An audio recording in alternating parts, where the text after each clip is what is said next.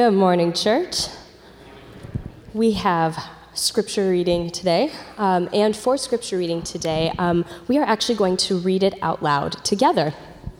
Um, it is good for us to declare God's word out loud, not only out of respect for God's word and out of unity with his people, but also because the passage that we are going to read today can serve as a creed for our faith or a declaration of what we believe. So the passage today is Philippians chapter 3, verses 7 through 12. Um, the verses are going to be on the screens. so You can see it there. Or if you'd like to read them from a Bible, there are Bibles in the pews in front of you, and you can find the passage on page 1786.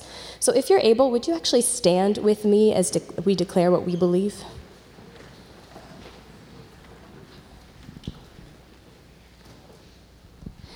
Philippians chapter 3, starting at verse 7, going through verse 12. But whatever were gains to me, I now consider loss for the sake of Christ. What is more, I consider everything a loss because of the surpassing worth of knowing Christ Jesus my Lord, for whose sake I have lost all things. I consider them garbage, that I may gain Christ and be found in him, not having a righteousness of my own that comes from the law, but that which is through faith in Christ, the righteousness that comes from God on the basis of faith. I want to know Christ, yes, to know the power of his resurrection and participation in his sufferings, becoming like him in his death, and so somehow attaining to the resurrection from the dead. Not that I have already obtained all this or have already arrived at my goal, but I press on to take hold of that for which Christ Jesus took hold of me. Amen. Thank you. Thanks, Becca. If you were here last week, you'll know that today is a continuation of my sermon from last week since I didn't get through it all. And you might be like, well, Nick, aren't we supposed to get a special new sermon every week? And look, I'm not an entertainer. That's not how this works, where I'm just supposed to teach God's word. What I always tell the interns is sermons shouldn't be boring so much that people listening have to exert themselves to pay attention, but they're not performances or entertainments, right? So, um, yeah, I hope you don't think that way about it. All right, so let's jump in. One of the things we talked about last week with this passage was that um, Three times in the early verses of the chapter, Paul explicitly says, refers to our confidence as human beings. And that he's going to argue in the passage that it's supposed to be in Christ himself. But he, he makes clear that everybody needs that. He, God actually wants us to have a certain kind of confidence in Christ. There are certain ways in which people have believed in Christianity where they just are just always unsure, right? They're like, well, I hope, you know. But and there's a certain extent to which we has some have some humility about how sincere we are and how God might interact with that. But at the same time, God wants us to actually have a spiritual confidence belonging to Jesus. And it's important to recognize that that isn't the same thing as being knowledgeable, right? One of the things that happens in secular culture like ours is um, we don't think of knowledge as the truth. If something is the truth, kind of like Big T, then that, in a sense, is something you can't manipulate or use. It, will naturally have an effect on you, and people don't love that concept. If you call something, like if you're at work or something or at school and you call something, quote, the truth, the, the likelihood somebody in the room is going to have like an anaphylactic shock to that is decently high, right? But if you just say something's knowledge, everybody's cool with that. And part of the reason is, is that secularity has its own superstition, its own magic, which is if I accumulate knowledge, I can either use that as like life hacks or I can contr- or I can convert that into technology by which then I can exert into the world whatever I want which is good for my life. Which is very similar to like ancient paganism, right? Which is like I get certain knowledge of the spiritual world, I utilize that through spells and certain actions, and then I can like affect things in the world the way I want. Which is why Peter Kreeft, philosopher at Boston College, once said, "There's a way to believe in science and secularity that is indistinguishable from ancient superstition and witchcraft or magic." Right? There's because it's not so, superstition is not so much about a, a, a belief's primitiveness, but about how much it is not rightly related to what's actually happening in the world around us. We're infusing stuff that we assume is the case, but actually isn't the case. And you're like, well, what is, how does that relate to secularity? Well, see, in secularity, we think we are ends in ourselves. We don't think we were made in the holy image of God and we belong to Him. And so we have this view that we carry around with us and we hold and we assume is true. It is a completely unprovable view that we are in a relationship merely and just to ourselves and therefore can define our own lives, define who we are, define what we want to do, define how we want to live. And we believe that very devoutly. We can't prove it scientifically or philosophically. It is a superstition. And we try to uphold it by means of utilizing the things we can control to make sure that superstition we hold can be the dynamic of our life. That's called magic, right? And the fact that we don't do it by thinking we appeal to unseen spirits, but we manipulate things in front of us to make them do what we want is, to use a pun, immaterial. The reason why this is important is what that means is there are large groups of people, both in the ancient world and now, that don't see what we learn as something we're meant to discover and therefore discover our nature and submit to and be conformed unto its image, but something where we accumulate the knowledge and use it the way we want to. Being knowledgeable isn't the same thing as believing. Right? The way the Apostle Paul says it in 1 Timothy is there are people who will be ever learning and yet never capable of acknowledging the truth believing it, and then ultimately having confidence in it. There's so many things in the world that people are like, oh, yeah, I know that. And you're like, but you see, some of those things are just things that they're, they're knowledge you can utilize. Some of them are truths that impinge upon you and your life. And therefore, they are truths or not. And if they are, then they tell you what to do. You don't control them. So, what the, the apostle wants us to feel confident, but not by the accumulation of knowledge so that we can manipulate things relative to how we define ourselves from ourselves. The wrong kind of being secular. I can't get into Charles Taylor and the right kind of being secular right now, okay? But there's another sense in which we need to recognize that there are truths that we come to discover, which also tells us things about ourselves, that even if we don't want them to be true about the, ourselves, they are true about ourselves. The most fundamental being we are image bearers of the holy God and created to be his stewards in the expression of ourselves in existence. Now, therefore, this passage in Philippians 3 assumes that part of being a human being is needing to have a certain kind of confidence, but that they're not all created equal. And therefore, the basis of your confidence, by which you face all the difficulties you're going to face, and by which you deal with all the difficulties you'll find inside yourself, is incredibly important right? Now, sometimes we, we don't really know what we're needing here, but every human being, because we're like fragile creatures and because at the same time um, we are moral creatures, we need confidence actually in both areas. We need one that faces our, our fragility and our desire to exist long term with meaning. And the second one is we have to know that we deserve it on some level. Everybody believes they're a good person. Like if you do, ever, if you ever do prison ministry and you sit down with people in prison who actually did commit the crimes, they still have a reason why they believe they're a good person. Everybody finds a way. Even people who are like, like people who engage in self-hatred and self-atonement, they are still destroying themselves by means of those self-atonements so that they can feel reasonably like a good enough person to go on with the day. Look, we, there's something inside of us where we, ha- we have to believe we have a future and we have to believe we're good enough to deserve one. And as you look at Philippians 3, Paul is basically saying, Don't you see the best hope in both of those? The greatest confidence in both of those is Christ himself. Right? That he is the one who died and was risen from the dead. He is the only practical and empirical hope that you can conquer death, truly. You can keep hoping for the singularity and like that you can upload your brain. Oh, okay, maybe, we'll see. But Jesus is the human being who makes the empirical claim that he literally rose from the dead and has offered the capacity for that to us. And so, in that defeating of the greatest human fear, if we're paying attention to what we ought to fear, he can give us a place in dealing with all fears. But then also, like, there are lots of people who succeed at things and they hate themselves, the person they've become in doing so like human beings have to actually believe that like when you get to the place of success you sort of in some sense meaningfully deserve to be there. That is we have to receive or, or experience or maybe achieve what we sometimes call righteousness a right standing. And the apostle says that is what the death of christ preceding the resurrection of christ was meant to purchase or create for us a righteousness that we could receive. So that in standing in christ himself we can both know that there is a way in which we will pass through whatever we pass through into a final supremacy, like a triumph over whatever it is that stands against us as human beings. And that when we get there, we won't be ashamed to do so.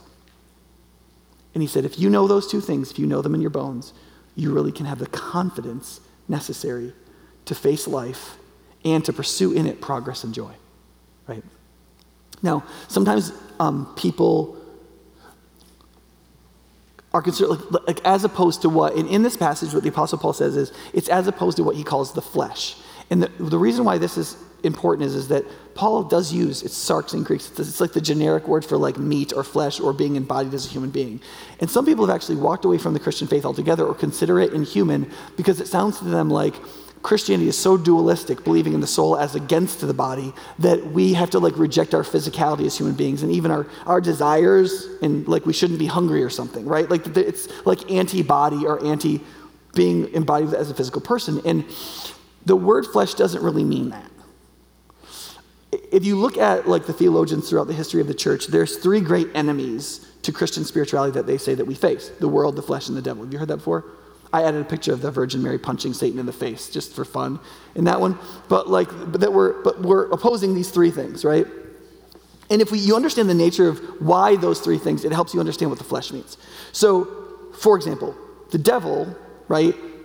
The best context we can get from the Bible is that the devil or devils are like essentially fallen angels. That is, that they're creations of God meant for a specific task with a specific thing to do, and they have become disconnected from it. They're in rebellion from God and they're disconnected from their original purpose. And so they're using their being and nature for something other than what they were made for and out of relationship with their maker.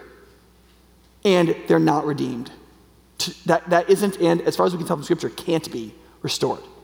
Similarly, the world. The world is creation and how creation functions in culture and people and stuff, disconnected from its creator, not conscious of God, and doing therefore that which it wasn't made for right? The, the world in the Bible is not the planet, it's the existence of creation overseen by a humanity that is not conscious of God, connected to Him, or acting in accordance with its purpose, right? So you get the flesh. Well, then what's the flesh? It's the exact same thing, except in the human person.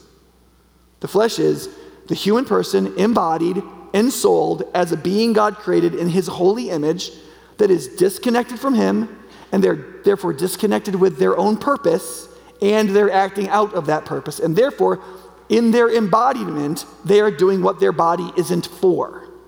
They are living in accordance with it in reference to itself rather than it in reference to its identity, purpose, and creation, and acting in what it's for, which the Bible calls holiness, right? Which means to be set apart for a specific purpose and focusing on that purpose in purity right? And so all three of those enemies of ours are whether or not we will be personally complicit with those three things in creation that are disconnected from God and not functioning according to their purpose. So when Paul says, My confidence is not in the flesh, what he's saying is, My confidence can't be in me, in reference to me, unconnected from my Creator and unconnected from the purpose for which he made me. I have to have a confidence that's rooted in knowing who I am in God, being reconnected with Him by the way He has reconnected me with Him, which is by the death and resurrection of Jesus, and believing in Jesus.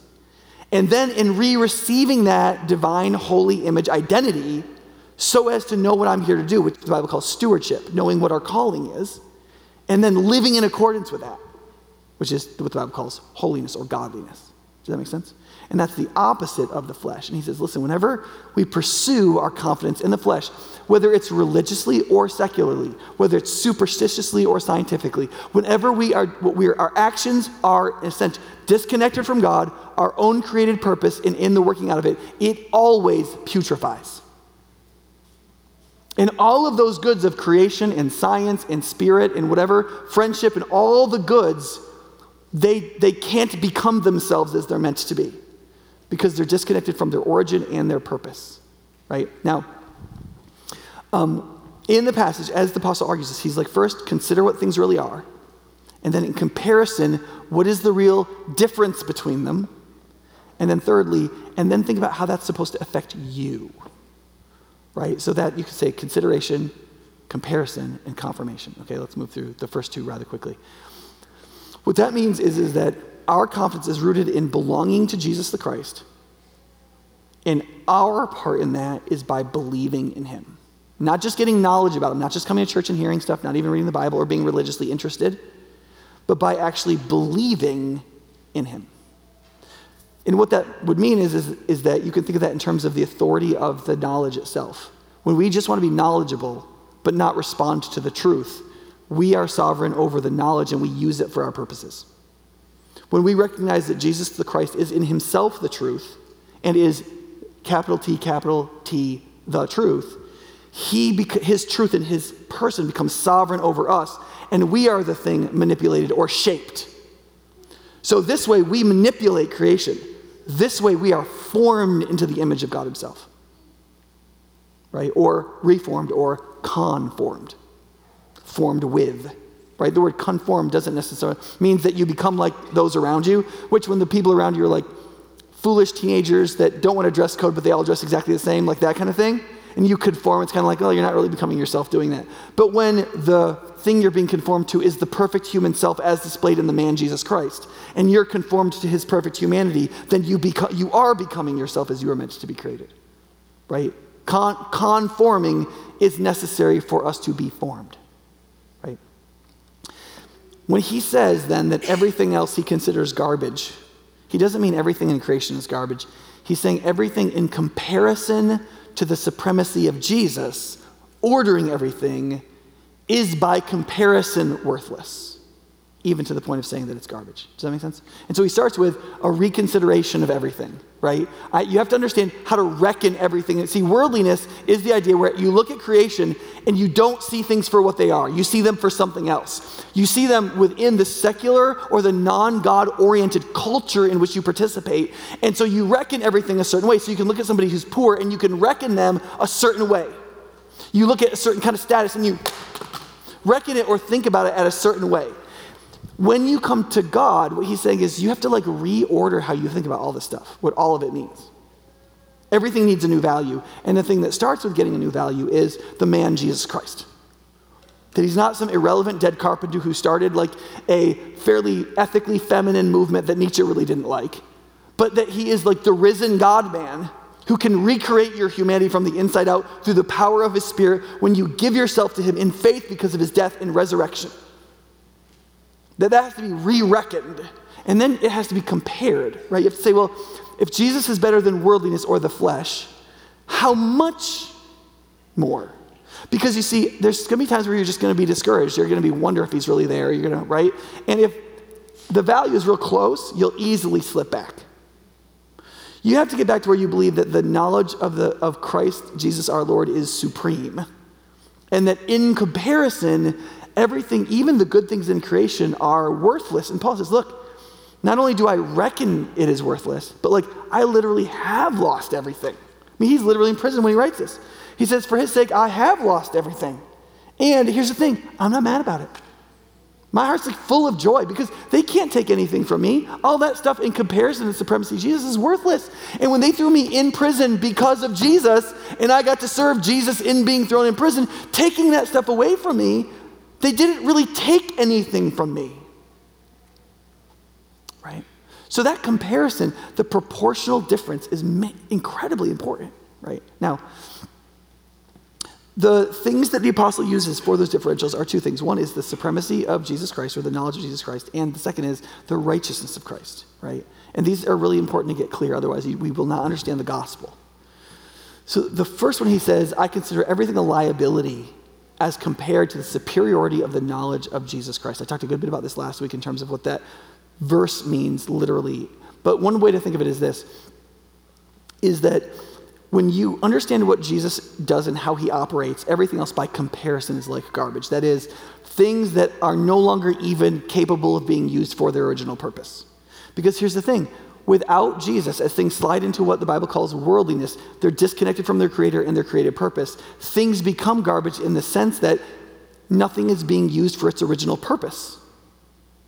It can't function that way. Okay, who, who in this room is old enough to remember the movie The Rock with Nicolas Cage and what's his name, the Scottish man? Sean Connery. Okay, so this is, this is a little bit older movie now. Um, the premise of the movie is some people from the military take like chemical weapons to Alcatraz and point them at San Francisco and demand a bunch of money for reasons that are ethical in their eyes and not in other people's eyes. And so Sean Connery and Nicolas Cage, who's like an analyst or something, and a bunch of Navy SEALs are supposed to go over and like neutralize the problem, right? And so they're not actually supposed to steal all the missiles back because that isn't going to work because there's too many Marines there to kill them. But they have to actually get into each one of the missiles and pull out the guidance chip. Because if you pull out the guidance chip, that missile can't do anything. It'll just fly, right? Because if they just like destroy the missiles, it's just going to like contaminate everything and kill everybody, right? But they, if they take this guidance chip out, that missile can never be what it was meant to be. It needs a chip. You see, in a sense, the supremacy of Christ is not about like being some kind of desert um, ascetic. It's not, it's not about like saying the world is all bad. There's nothing but garbage in the world. And I'm just going to sit like and contemplate the mystic nature of Jesus, right? Doesn't mean like you have to hate deer hunting or shopping if you love Jesus because everything's garbage, right? What it means is, is that Jesus is not just the supreme one, he is the guidance chip for everything. And so the only way you could get creation back to mean something is if it gets its guidance chip back, right? So, in, in that sense, Jesus is our moral savior and our spiritual savior, but he's also like our the guidance chip for our being and how we understand who and what we are. And so, by recognizing he is supremely important, what, he, what the apostle means is like by having Jesus in his place supremely. And that word, remember from last week, is a hierarchical word. It's not a distance word, it's a place word. When Jesus, the knowledge of him is supreme, he that gives guidance to everything, its purpose and meaning. So you know who you are, you know who everybody else is, they know who they are. And then everything that we are hierarchically over, which is everything in creation, remember Genesis 1? Right? We're created as God's vice regents in creation to steward over everything. So then, once you get the humans back where they're supposed to be, their then relationship to everything in creation can be reordered. Everything gets its guidance chip. Does that make sense? Otherwise, nothing does. And because of that, Jesus has to be on top. Then humans can be what they're supposed to be. Science can be what it's supposed to be. Friendship can be what it's supposed to be. Work can be what it's supposed to be. Family can be what it's supposed to be. Cross country skiing can be what it's supposed to be, right? Everything. But only if hierarchically, in the flow of creation, Jesus is back where he's supposed to be. No more worldliness, no more flesh, and no more submitting to the disconnected relationship of the devils, right? You can see this, there's a number of places where you can see this. One verse is uh, in 2 Corinthians 4 6. For God, who said, Let the light shine out of darkness, which goes all the way back to creation. You see, see this argument I'm making that it's, a, it's creational, right? He says, The same God who said, Let light exist in the darkness on the first day of creation, he made his light shine in our hearts to give us the light of the knowledge of the glory of God in the face of Christ. You saying? The same God who gave light and then created creation the way it was supposed to be, took Christ right? And made his light re-shine out of Jesus because the creation got off track. So now the, that light of creation, what things really mean, shines out of the face of Jesus. It's the very glory of God. And then that gets put in us. That line that light then shines in us when we believe. And he reorders things towards redemption. If we belong to him, right? He does it in our hearts, is the metaphor. You can look at this. As these passages also talk about the knowledge of God or the knowledge of Christ. Um, the second thing is the righteousness of Christ. Right? The idea that in the knowledge of Christ we can be delivered, we can know who we are, and we can make it through this life and into the next. There's also the question of our moral standing with God, right? The Bible starts with this idea that we're made as bearers of the image of the Holy God, and then also we are broken. The more we are disconnected from our Creator, the more we go through this process that the Bible calls depravity, or we, go, we grow increasingly broken. So we see things wrong, we suppress the truth, we, we get affected in so many different ways. And what has to happen is a restoration of righteousness, the Bible teaches. Right? We need to be put back in a right standing with God because God's relationship with creation is both structural and moral. He's a morally serious being. And you might be like, Nick, oh, you're going to talk about hell now. Listen. The idea that God is morally serious is is very beautiful good news. Okay, if you haven't been on a mission trip or been, or been with somebody who's been profoundly abused or harmed or had their parent murdered, And they are angry at God because they don't think God is morally serious enough to deal with whatever happened, that their family got killed in a genocide or whatever. And then you, you, you tell them, listen, God will punish every sin either on the cross of Christ or in hell. And to see them release and say, okay, I am seen. My life does matter. What happens here, right? And to see them come to faith because of the reality of the moral, moral seriousness of God, right?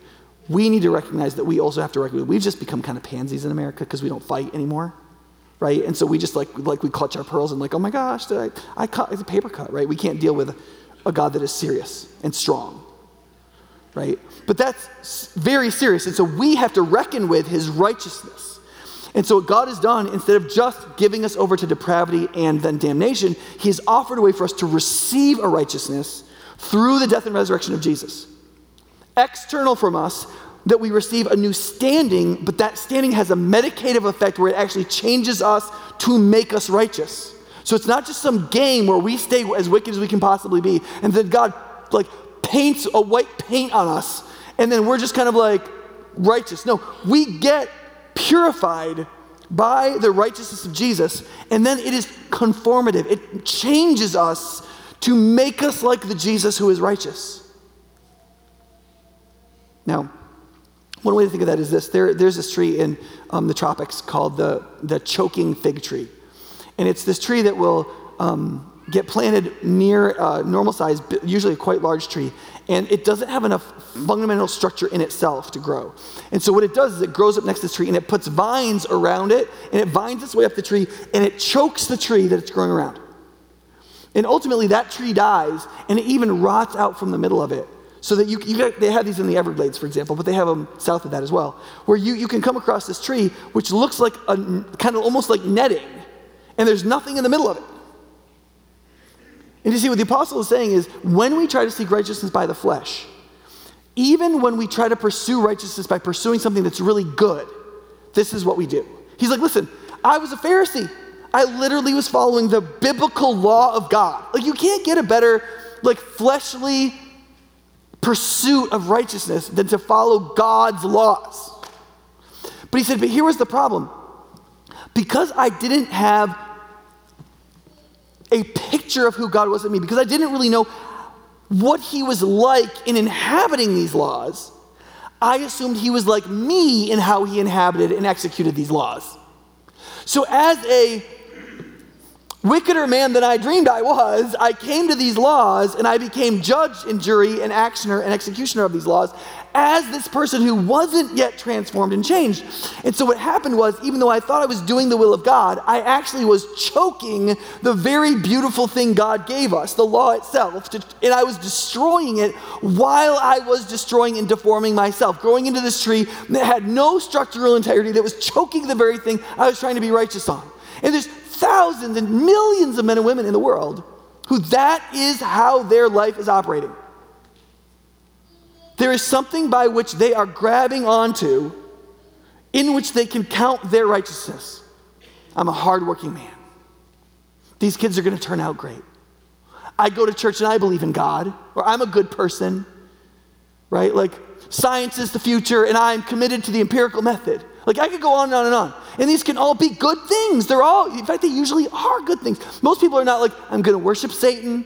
I'm going to stab puppies with ice picks. I'm going to cheer against the Packers, you know, things like that.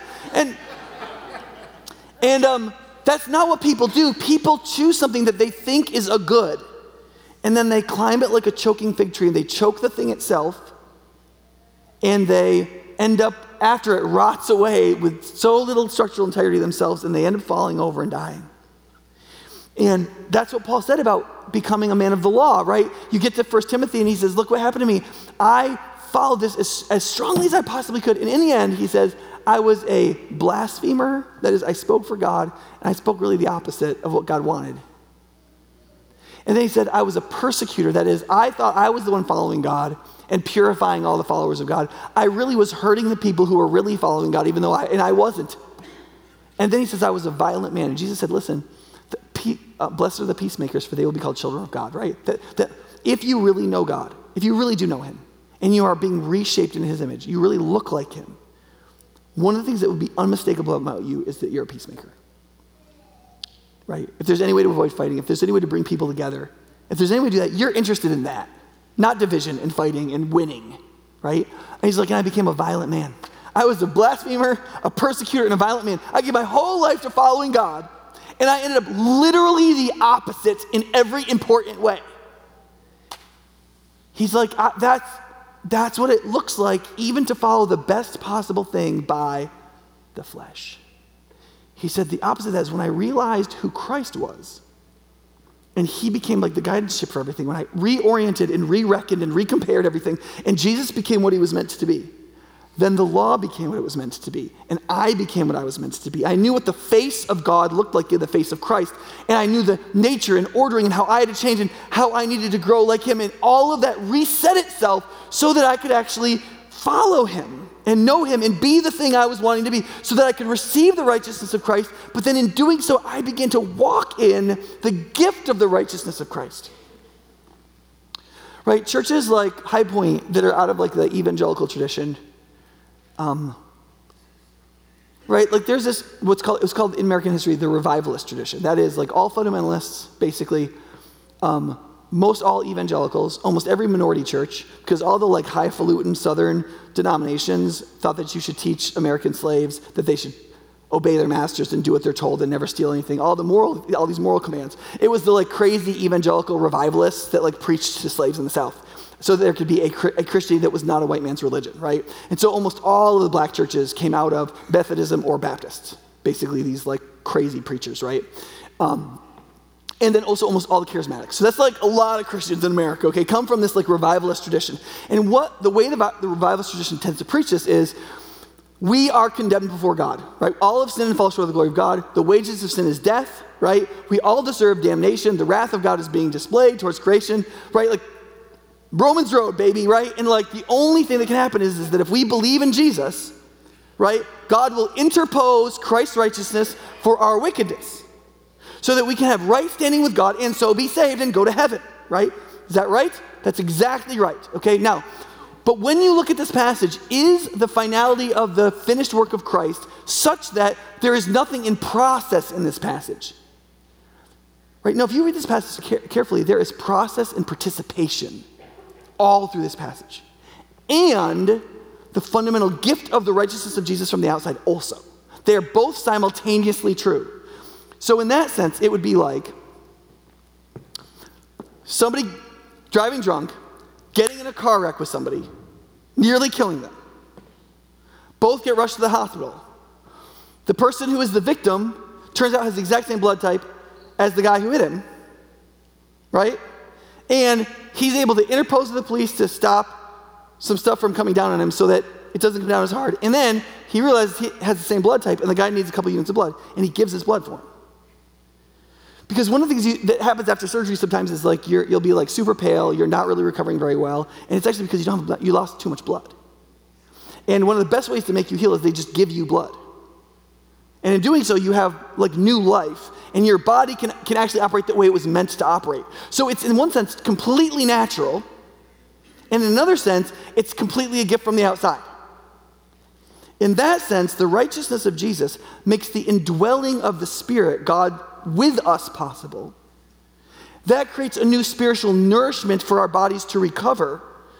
So we both supernaturally begin to recover as human beings and naturally do because we were always made in the image of God. We were always capable of being what God meant us to be, but we have this internal spiritual capacity now. These two working together allow us to begin to walk with and be with and be belong to Christ so that we are not just declared righteous, but we are then declared righteous to be indwelled with and given this lifeblood so as to recover and to be the thing Christ made us to be all along. And in that thing, we find ourselves energetically striving, even though receiving that life is a complete and total gift. And those two things operate simultaneously. And if you don't understand that they operate simultaneously, either you'll believe, you believe in Jesus, your life doesn't have to change, you can be like the wickedest person on earth, you're just gonna go to heaven, like it's totally fine, and then everybody hates your religion because you remained like a complete idiot and you say you believe in Jesus, and everybody knows God couldn't possibly really work that way, and that isn't really grace. Or you become a works based, like, I gotta earn my salvation, who knows if God really approves of me, and person. And so you can't heal because there isn't grace, and you can't grow because there isn't exertion. I always chuckle when I hear the Stanford philosophers and psychologists talk about like how they discovered the growth mindset and how important it is. Right? The idea that like don't dwell on all the things you have to feel guilty about, all your failures, but like think about how you are better than you were the day before. How can you grow a little bit today, right? Okay, Paul's the one in Philippians. This is 2,000 years before the Stanford guys, right? I, I exist, I minister you for your joy and progress. You're okay, you're okay. We can think about moving forward. Let's progress, right? God gives grace to lay aside the cost and doom of our sin, make us conscious of its meaning, and lead us forward into be liking Him, like Him, so that we can focus on growth, becoming what we were meant to be, rather than being stuck in the self hatred of what we were. This is just more effective, right? Now, what that means is, is that as the apostle says, here's how this works it's not just that we believe in Jesus, our sins are forgiven, we receive Christ, and now we're saved, and now we go to heaven. But that begins a this connection with Christ. We're, quote, found in Him. We belong to Him. We are one with Him, such that we actually experience life like Christ experienced and lived His life. And so He's like, my life is now going to be like the life of Jesus.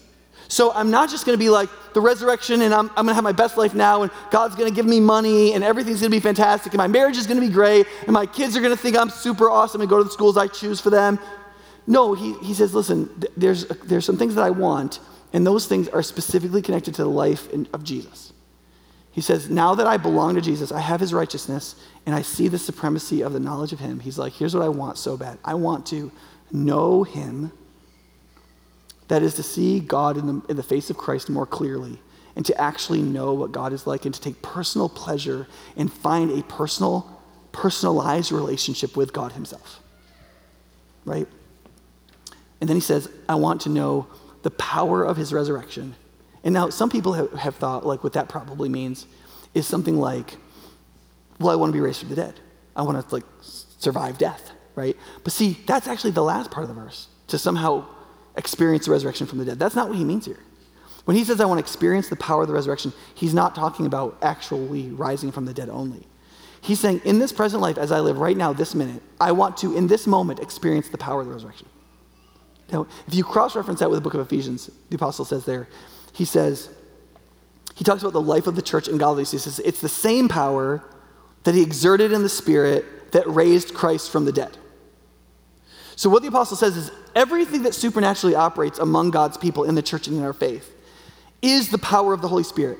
That power that comes from the Holy Spirit is the exact same power that raised Jesus as a dead human being to life again everlastingly.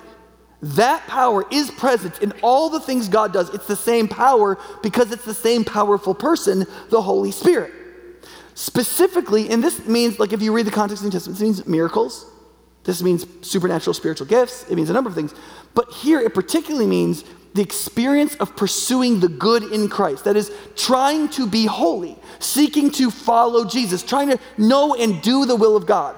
So the power of the resurrection isn't just like being physically healed or some like breakthrough in your life, but it's also like you're having an argument and you keep your mouth shut. Right? Or like you are afraid that all these days of going to work for your family is really just you being exploited as a man or a woman, and that nobody's ever going to thank you, and it just feels like you're getting played and you're a sucker. But you say, no, actually, I believe family is an inherent good. I believe my marriage is an inherent good. I believe that providing for my kids is an inherent good. I'm giving them the gift of life. It's their job to figure out what they're going to do with it. I will bless them with a gift I will let my be, myself be exploited for the good of others, as is natural and good and my purpose, and then we'll see how God blesses it. right? There are a thousand ways in which we decide we see the will of God. It's terrifying because it costs us, it hurts, it is difficult. We see worldliness and it looks easier. In our heart, there's a part of the flesh that says, choose sloth. right? There's a great like Latin word It sounds so much more sophisticated when you say that. But like, and you say, no, I'm gonna do this thing God wants me to do. I'm gonna exert, I'm, I'm gonna choose it. I'm gonna, I'm gonna have confidence. I'm gonna have faith. And I'm gonna do it. And he said, it's in that moment where you experience the power of the resurrection. The, the Holy Spirit's power to help you take this step towards something like godliness is the power of the resurrection. And you're experiencing it in your life when you have faith and actually try to follow this Jesus. Right? And then the third thing he says is the fellowship of his sufferings. See, he's saying, he said, he says, I want to know that his personally experience the fellowship of his sufferings, meaning, so for example, I've talked to a number of people who have literally been in combat in the armed forces. And sometimes I literally ask them this, or I try to get a sense of how they feel. I said, listen, uh, I'll say, would you give up everything that you suffered in the military for not having had to go through the traumas of it? Right? If, if we could just like wipe it out of your past so it's not even there, would you do it? Right? And I know some people like, I mean, they still have nightmares. They still wake up with nightmares. Right? And I've never had anybody say yet, yes. They would say, I mean, just the thing in itself, sure. I mean, I didn't want to go to war, but like, I, the people, the men I stood with, the men I fought with, and the fact that I did it for my country and I actually, I believed that it was the best thing I could do at that time are things I will never, I don't want to give up, I will never give up. And the suffering was the cost of it, right? You see the idea?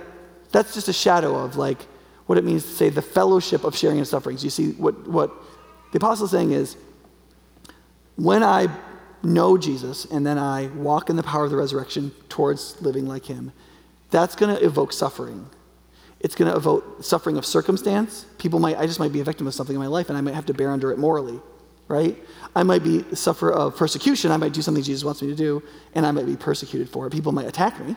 Or it might just be of deprivation. I might say, I think Jesus wants me to go live on this part of town and it's just not going to be as nice. Or I'm going to go like I'm going to be a missionary, and like there's a lot of comforts I'm not going to have that I would have at home, right? All of those deprivations or sufferings. What he's saying is, there's, they're not worth comparing to the fellowship of participating with Jesus himself in his own purpose and mission, and knowing he's with you, and knowing that that pursuit is noble. You see, once there's a change in the status of righteousness in your heart, and the guidance of the supremacy of the knowledge of Christ is there you don't want to avoid suffering. Not when it's noble, not when it's good, not when you can walk through it with Him and with people who belong to Him. It becomes this privilege that you wish you could avoid the pain, but you would never change your course. And the apostle says, I want to know that. I want my life to be wrapped up in the personal experience of that suffering and the fellowship that comes from it. So far that he says, I ultimately want to be transformed and made like him through his or in his death. And it doesn't say in his death, it says to his death, technically, which means how far does this go and how does it really happen? He's like, when I walk all the way to the death of Jesus, the perfect death and therefore the perfect living, I will be changed to be like him. The more I accept Christ's death and I live and die and suffer like him, the more I will walk in that perfect humanity. Like Jesus dying, who he didn't have to die. He did not have to accept that. He had to know exactly who he was, exactly why he was there, exactly what his purpose was, exactly what his calling was, exactly what his destiny was. He had to actually love the people he was saving. He had to hate the destruction being done to them that would damn them. He had to have, he had to have perfect humanity. He had to know exactly who he was and his purpose, and he had to rejoice in it. It says in Hebrews 12 that when he looked at the cross, he scorned the shame of the thing. It didn't matter to him, it didn't compare. It was garbage to avoid it because of the joy of being who he was meant to be in himself. And we have a similar destiny. Not to be the Savior of the world, but to walk with Jesus in the specific purposes of the stewardships of our lives unto perfect obedience i.e., his death. And if we walk that entirely, we will be conformed more completely. And he said, I want to know that. I want to experience it myself. As far as I want to take this as far as it can possibly go. I want to exert faith in every way it can be exerted. I want to, I want to do it. I want to know him. I want to experience the power. I want to walk in the suffering all the way to death. And then he says this. And then I'll just maybe like pop up at the resurrection. Like the strangest locution here is he says, it says, if then I should find. It's not like, and then I'm going to get the resurrection. Or then what I want to know is the resurrection. You know, he's like, he's, it's kind of like you're pushing through these brambles and they're cutting you and scraping you. You feel like you're bleeding. And you push through this. All of a sudden it just pops open and you're like at the beach. And you're like, how did I get here? And you see, that's what he's saying. He's like, he's like, I want to know Jesus and I want to experience the power and I want to walk in the suffering and I want to walk all the way to death to be conformed to him. And then, like when I get there, I'll sort of like I should just experience the resurrection from the dead. Because you can see at this at that point, there's no more exerting on your part. Right? Like you you have to exert faith all, all the way through all those other steps. And you get to that point of dying with Jesus. And Jesus didn't even have to raise himself from the dead, right?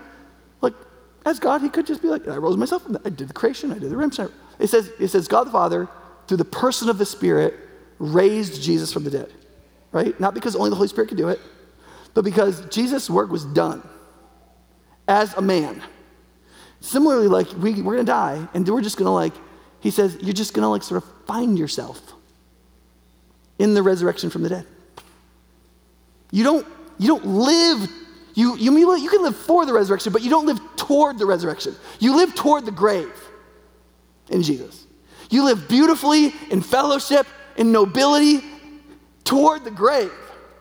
And then you somehow find yourself arriving at the resurrection from the dead. But don't forget, all that path to the grave includes knowing Jesus the Christ, experiencing his resurrection power, and having the fellowship of his sufferings, and actually being conformed into his likeness.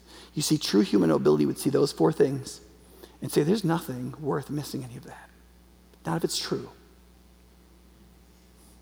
Those are the four most valuable things that could ever exist to know the Creator and the Savior Himself to experience his power working in my own bones,